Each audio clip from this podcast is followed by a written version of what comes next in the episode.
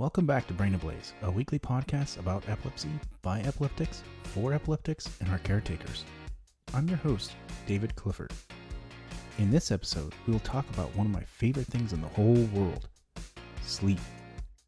We've already talked about sleep in several of our episodes, but each time we have opened new questions, and this time around, let's investigate the dangers of too little sleep, how to improve the quality and quantity of your sleep, and of course, nocturnal seizures.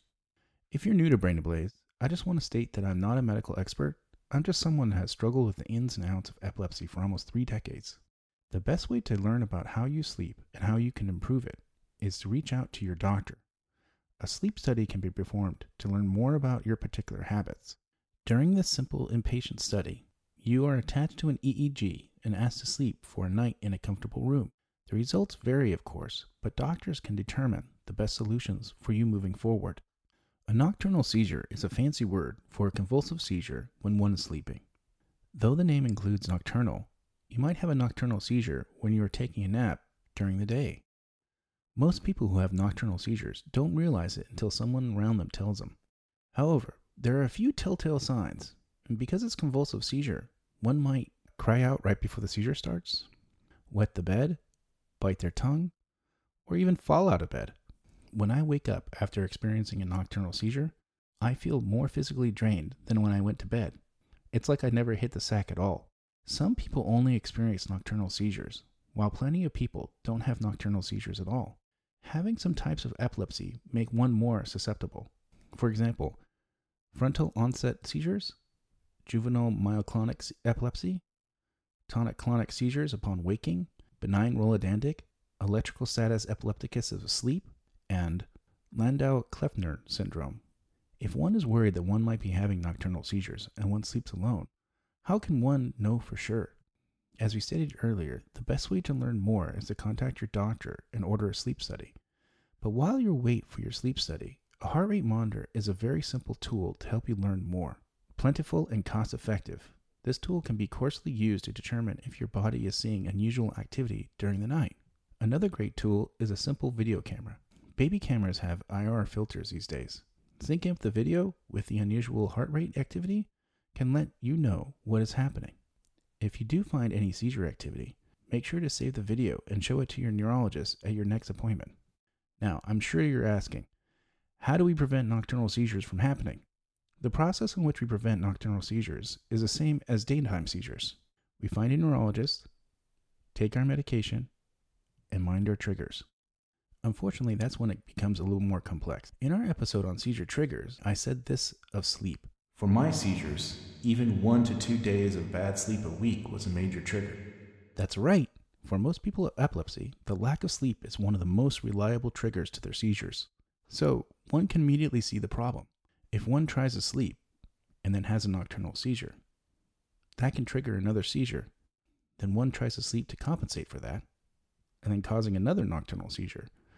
And it goes round and round and round and round.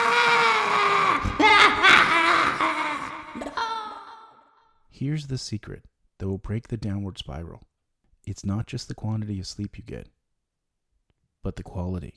Early in life, we are told that sleeping is what we do when we're not living. It is a well from which we can take time to fulfill our other goals. Who hasn't stayed up late the night before a big test to cram? Aren't you tired of hearing the myth of tonight is the night? There's no other night. Put your hands up. Tonight is the night. Here's John Mulaney talking about that same exact thing. Because every new song is about how tonight is the night and how we only have tonight. That is such 19 year old horse. I want to write songs for people in their 30s called Tonight's No Good. How about Wednesday? Oh, you're in Dallas on Wednesday? Oh, okay. Well, then let's just not see each other for eight months, and it doesn't matter at all. Putting its effects on epilepsy aside, there are real personal risks of getting too little sleep. The CDC says getting too little sleep is associated with increased risk for obesity, diabetes, high blood pressure, coronary heart disease, stroke, frequent mental distress, and all cause mortality. Yet, with all the documented dangers, I'm sure you've heard people in your life complain, or really brag, about how little sleep they get. Oh my god, I'm just so tired. You know, I only get like three hours a day between my work and my gym. I mean, you know exactly what I'm talking about, right?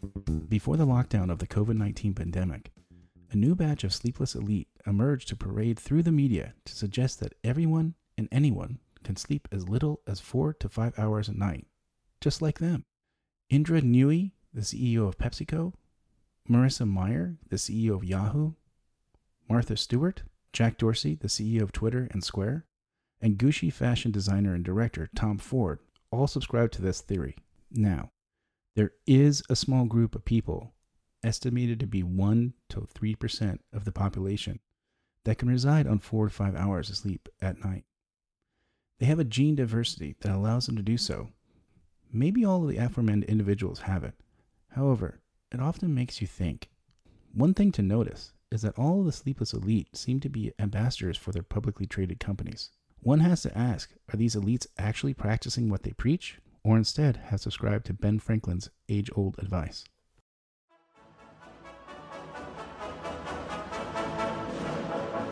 Scholar, scientist, and sex addict Benjamin Franklin described that he would often wake up early mornings to shuffle a heavy cart full of paper to his presses.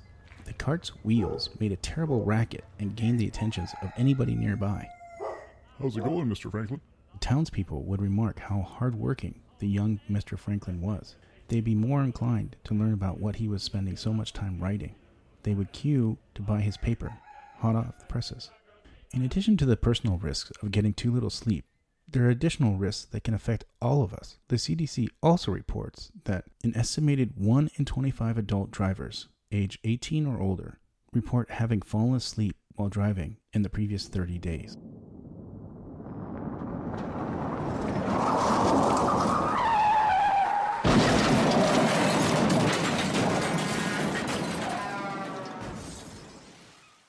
But how much sleep is enough? The amount of sleep that one needs actually changes throughout their whole life. When you're a teen, between 13 and 18 years old, you might need 8 to 10 hours. As an adult, from 18 to 60 years old, you might just need 7. When you get to 61 to 64, maybe it goes up to 7 to 9. And then, of course, 65 years older, you need 7 to 8. If these sound pretty arbitrary to you, well, that's because they are generalizations, and everyone is different. If you are worried that you are not getting enough sleep, try the following experiment to figure out how much sleep you do actually need. For this experiment, I want you to throw out your morning alarm clock. Instead, every day for a week, go to sleep at the same time each night and let your body wake up naturally. In the morning, note the time that you woke up and if you feel refreshed. After a week, you'll start to see a pattern. Do you need a few hours more, or are you one of those few that can handle sleeping on fewer hours? After you secured your number, retrieve your alarm clock and spend that next month or so going to sleep every night at the same time and sleeping that many hours. We would love to hear what happened. Did it work for you as well as it did for us? This really should be an ongoing process, an experiment that you run every several months to make sure that your rhythm hasn't changed. Learning what works best for you and sticking to it are key. Getting the right number of hours is great, but don't forget to improve the quality of your sleep. The first thing you can do to enhance the quality of your sleep is to commit to the idea that sleep is not wasted time. You'd find it weird if someone bragged to you about how they urinate only once every few days, right? That would just lead to more questions. It's the same thing here. Sleep is active time that your body needs. The patterns that we apply to falling and staying asleep is called sleep hygiene. And just like any other aspect of our lives, it can be improved. The easiest thing we can do to improve our sleep hygiene is to change the environment in which we sleep. Our bedroom really should be used for the three S's sleep, sex, and solitude. Sleep and sex are obvious inclusions in the bedroom, but we should work to push all of the other activities out of it.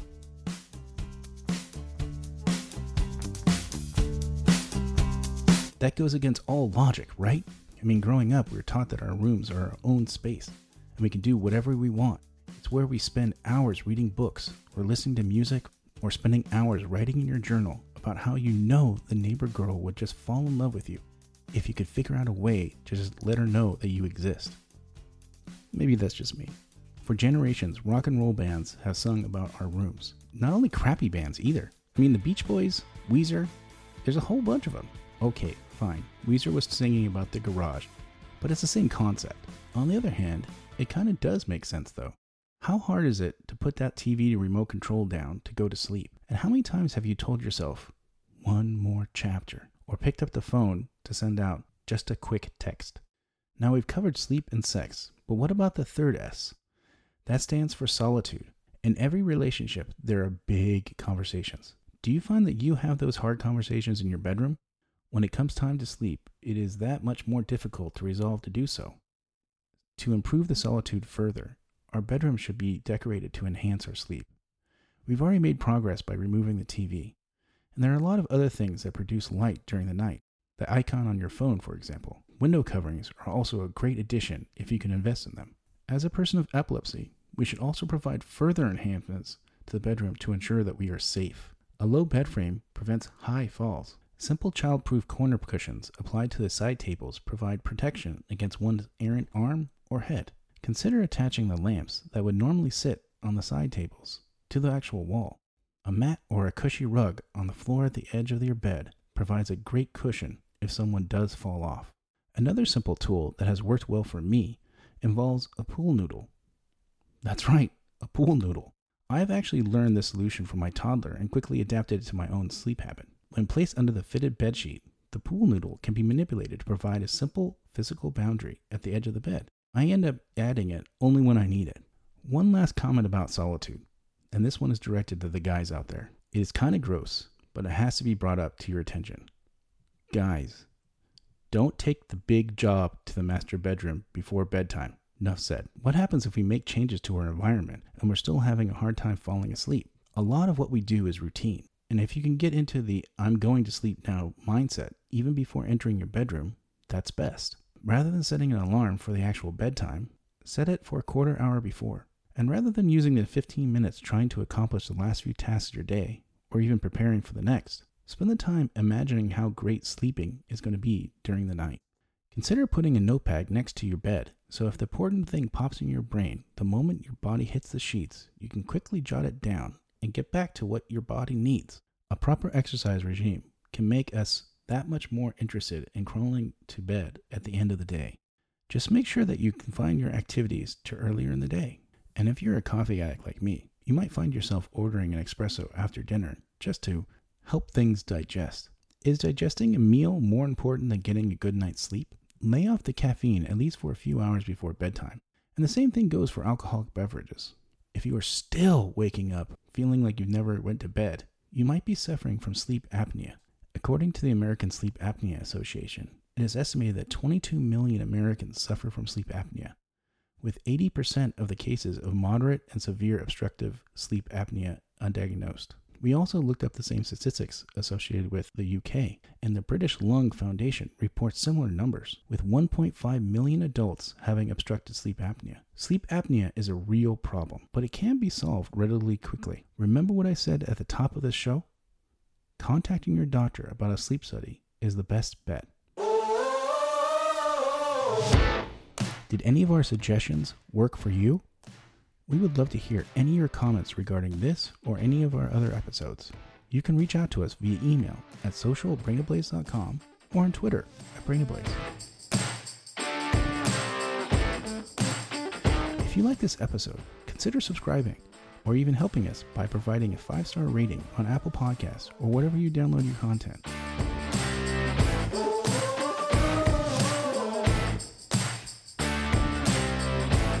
One small click really does help.